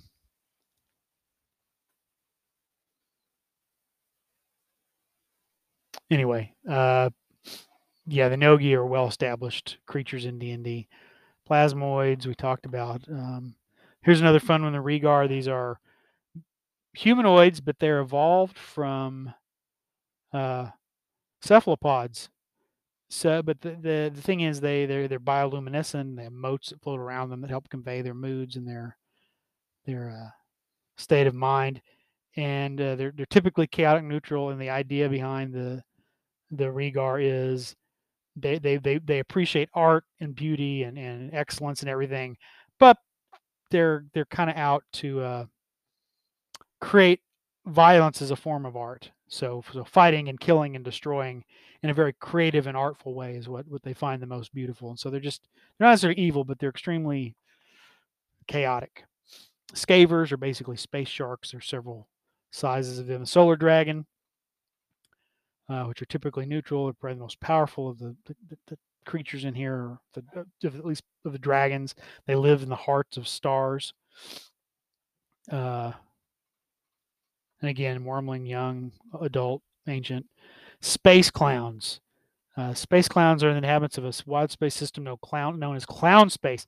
This is uh, Jeremy, not Jeremy Crawford, um, Chris Perkins has said this is a direct homage to the Killer Clowns from Outer Space, another another old sci-fi movie, um, cheesy sci-fi movie. So so that's that's how these guys work their ways in here. They're they they're, they're uh, um, they're in in their home world. Uh, they used to worshipped. Okay, I'm going to read this. Uh, wild space system known as Clown Space, the humans who once inhabited the system's three ring shaped worlds. three ring shaped worlds.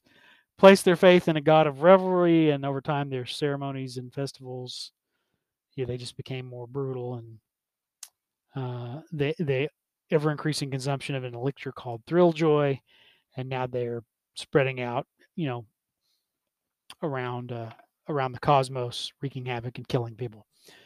Uh, you got some other kinds of space eel, space guppy, uh, space hamsters. This is this is great. So giant space hamsters, they, these have been a thing, and remember, within a year of second edition coming out, they were a thing because they were a thing in originally in Spelljammer. So they're these large space ha- hamsters that can be used as pack animals and mounts and things like that. Um, and then there's the miniature giant space hamster, uh, also known as a space hamster. And when when Boo and Minsk were introduced in the video game in Baldur's Gate, they were only giant space hamsters, and so the the joke was, it's just a hamster that he keeps in his pocket.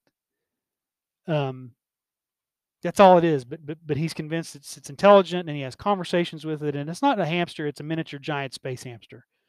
So it's a hamster from space, but it's well, those things are giant. Well, no, this is a miniature giant space. So that's kind of the joke. And the idea is right before you meet Minsk, he got zapped in the head with a lightning bolt, and so he's a little out of sorts, and he never fully recovers his his faculty. So he's a little addled. Um, and it's a very humorous part of the game, as he'll he'll talk to Boo throughout the uh, throughout the, throughout the, his adventures, with the most famous uh, quote being when he gets into fight, "You go for the eyes, Boo." Um, Anyway, so what they've done with the miniature giant space hamsters here, or a space hamster, uh, the first space hamsters were, well, two funny things. They mentioned that the giant space hamsters that gnomes have tried to develop a way for giant space hamsters to power their uh, spacefaring ships in giant wheels. So you'd have the hamster in a wheel, but it's not been successful. Gnomes have tried to build spell jamming ships powered by giant space hamster wheels so far without success. That's kind of funny. But here's the here's here's the funny bit too. The the miniature giant space hamster or the space hamster. Uh, some wizards shrank down a giant space hamsters to a wee size, uh, leading them to refer to the min- them as miniature giant space hamsters. The magic also made them hamsters smarter and telepathic, so they can communicate with um, telepathically with people. And they have they're not super intelligent. They have an intelligence of six. That's that's you know still within the range of human intellect. And of course, that's that's typical. There could be ones that are much smarter than that. Um, these benign rodents have found their way through worlds throughout the material plane where they're known simply as hamsters. So if you take it at face value, every hamster in D&D is secretly intelligent and telepathic and they just sort of hide that from most other creatures because they're they're still you know, they've only got like 10 hit points and, and they're, they're not physically intimidating, although they can do this go for the eyes attack and it can be pretty devastating. Um, so the idea here is that all along Minsk really wasn't that out of it. He does have a hamster that does communicate with him telepathically and gives him advice and suggestions. And when he says Boo, Boo is the brains of the operation, he is the the intelligent, you know, member of the the operation. Um, what else have we got here? We've got the Ssurran, which are lizard folk, and that is the term used to refer to the lizard folk in Dark Sun. Uh, so not only do you have this is a general entry, the, the two types you've got, you've got a Ssurran poisoner, but you've got a Ssurran defiler. And in the world of Dark Sun, there are two ways to practice magic. You either one that sort of restores nature and one that takes away from it. And that's part of why Dark Sun is a barren post-apocalyptic wasteland. Here you've got a, a Ssurran, which is, is depicted as they're depicted as these sort of more longer necked, yellow scaled lizard folk from from uh, Athas, and you've got one practicing defiling magic. Again, maybe we're getting a preview of things to come with Dark Sun. That would be nice. And then we've got three of three Thri-kreen, and then Vam- Vampirates. They are walking, talking husks of the husks of dead pirates. So you can have an entire uh, pirate ship crewed by vampires, and they've got the, the, typical vampire along with a captain and a mage that can be, serve as the spelljammer for for their ship. Um, so vampires in space, and there's a few other monsters I didn't go over in here, but that's the uh, Boo's Astral Menagerie. Uh, and I think I think they're they're naming it for Boo because they explain exactly what a miniature giant space hamster is for the first time. Uh, that's everything. Like I said, I'm not going to go into the the adventure, the Light of Xaryxis, other than to say, in keeping with the theme of old sci-fi movies. I, again, I know, and Chris Perkins has said this uh, directly that this is partially inspired by Flash Gordon and and the, the cheesy, not not the old serial or the comic strip, but the the cheesy '70s, '70s, early '80s. When when did that movie come out? Um, you know, the, the Queen did the soundtrack to it, and uh, it's kind of become it, it, didn't do well, but it's kind of become a cult classic. Uh, anyway, but uh, yeah, it is inspired a little bit by Flash by Flash Gordon, where you're you're gone out into space, and uh, then then there's a a conflict between a, a princess and, and the evil ruler of her home world, and you get caught up in the the conflict between the two of them. So um, in those, in this case, they're these these these nobles are space or astral elves. So, but that's it for for Spelljammer. This has been a very long episode, a lot longer than my typical episodes. I thought about breaking it up into two, but I wasn't really sure the best breaking point. So I'm just gonna put it out here. It may take you a couple, three rounds to get through the whole thing, but I, I if you've made it this far, thank you for listening. I sure appreciate it, and I will, as always, be back with shorter, more typical episodes uh, coming up. So uh, I think I'm planning to do a follow up episode with Carl Rodriguez where we're going to talk about our reactions. This is more of a deep dive into the materials, but we may talk a little more about our feelings and what we like and don't like and thoughts about how we might run Spelljammer campaigns moving forward. Um, and then um, at some point, I will get in. I will talk a little bit about one D and the future of Wizards of the Coast's a fifth edition, which is no longer going to be fifth edition. There's not going to be any edition. It's just going to be D and D. But I'll talk a little bit about that, uh, and maybe in an upcoming episode because the, some of the design changes are already being reflected here in Spelljammer as well as in the, the more recent uh, Monsters of the Multiverse that that, that they put out uh, a while back. And I think as we see Planescape next year and, and maybe other stuff going forward, then I think we'll see this theme emerge of a big multiversal D and D that that um, again, not that you have to do it that way, but that it gives you a little more flexibility, a lot more options to pick and choose what you do and don't want in your games. Anyway, I, am getting off on a tangent, and it's time to stop this episode, and it's time for me to quit talking. Wherever you are out there, thank you for listening. Uh, take care of yourselves and be well, and I will be back later. Go for the eyes, Boo! Go for the eyes! Rask! Thanks for listening to the Arcane Alienist podcast. The music you're hearing is Come and Get It by Scott Holmes Music. The cover art I use for the episodes is by Dave Bone. Be sure and check out his website, ironseer.com, for a lot of other great gaming related content. You can always leave me a voice message through the Anchor app or at the Anchor website, or you can email me at arcane.alienist at gmail.com. Once again, I appreciate you listening. Thanks so much.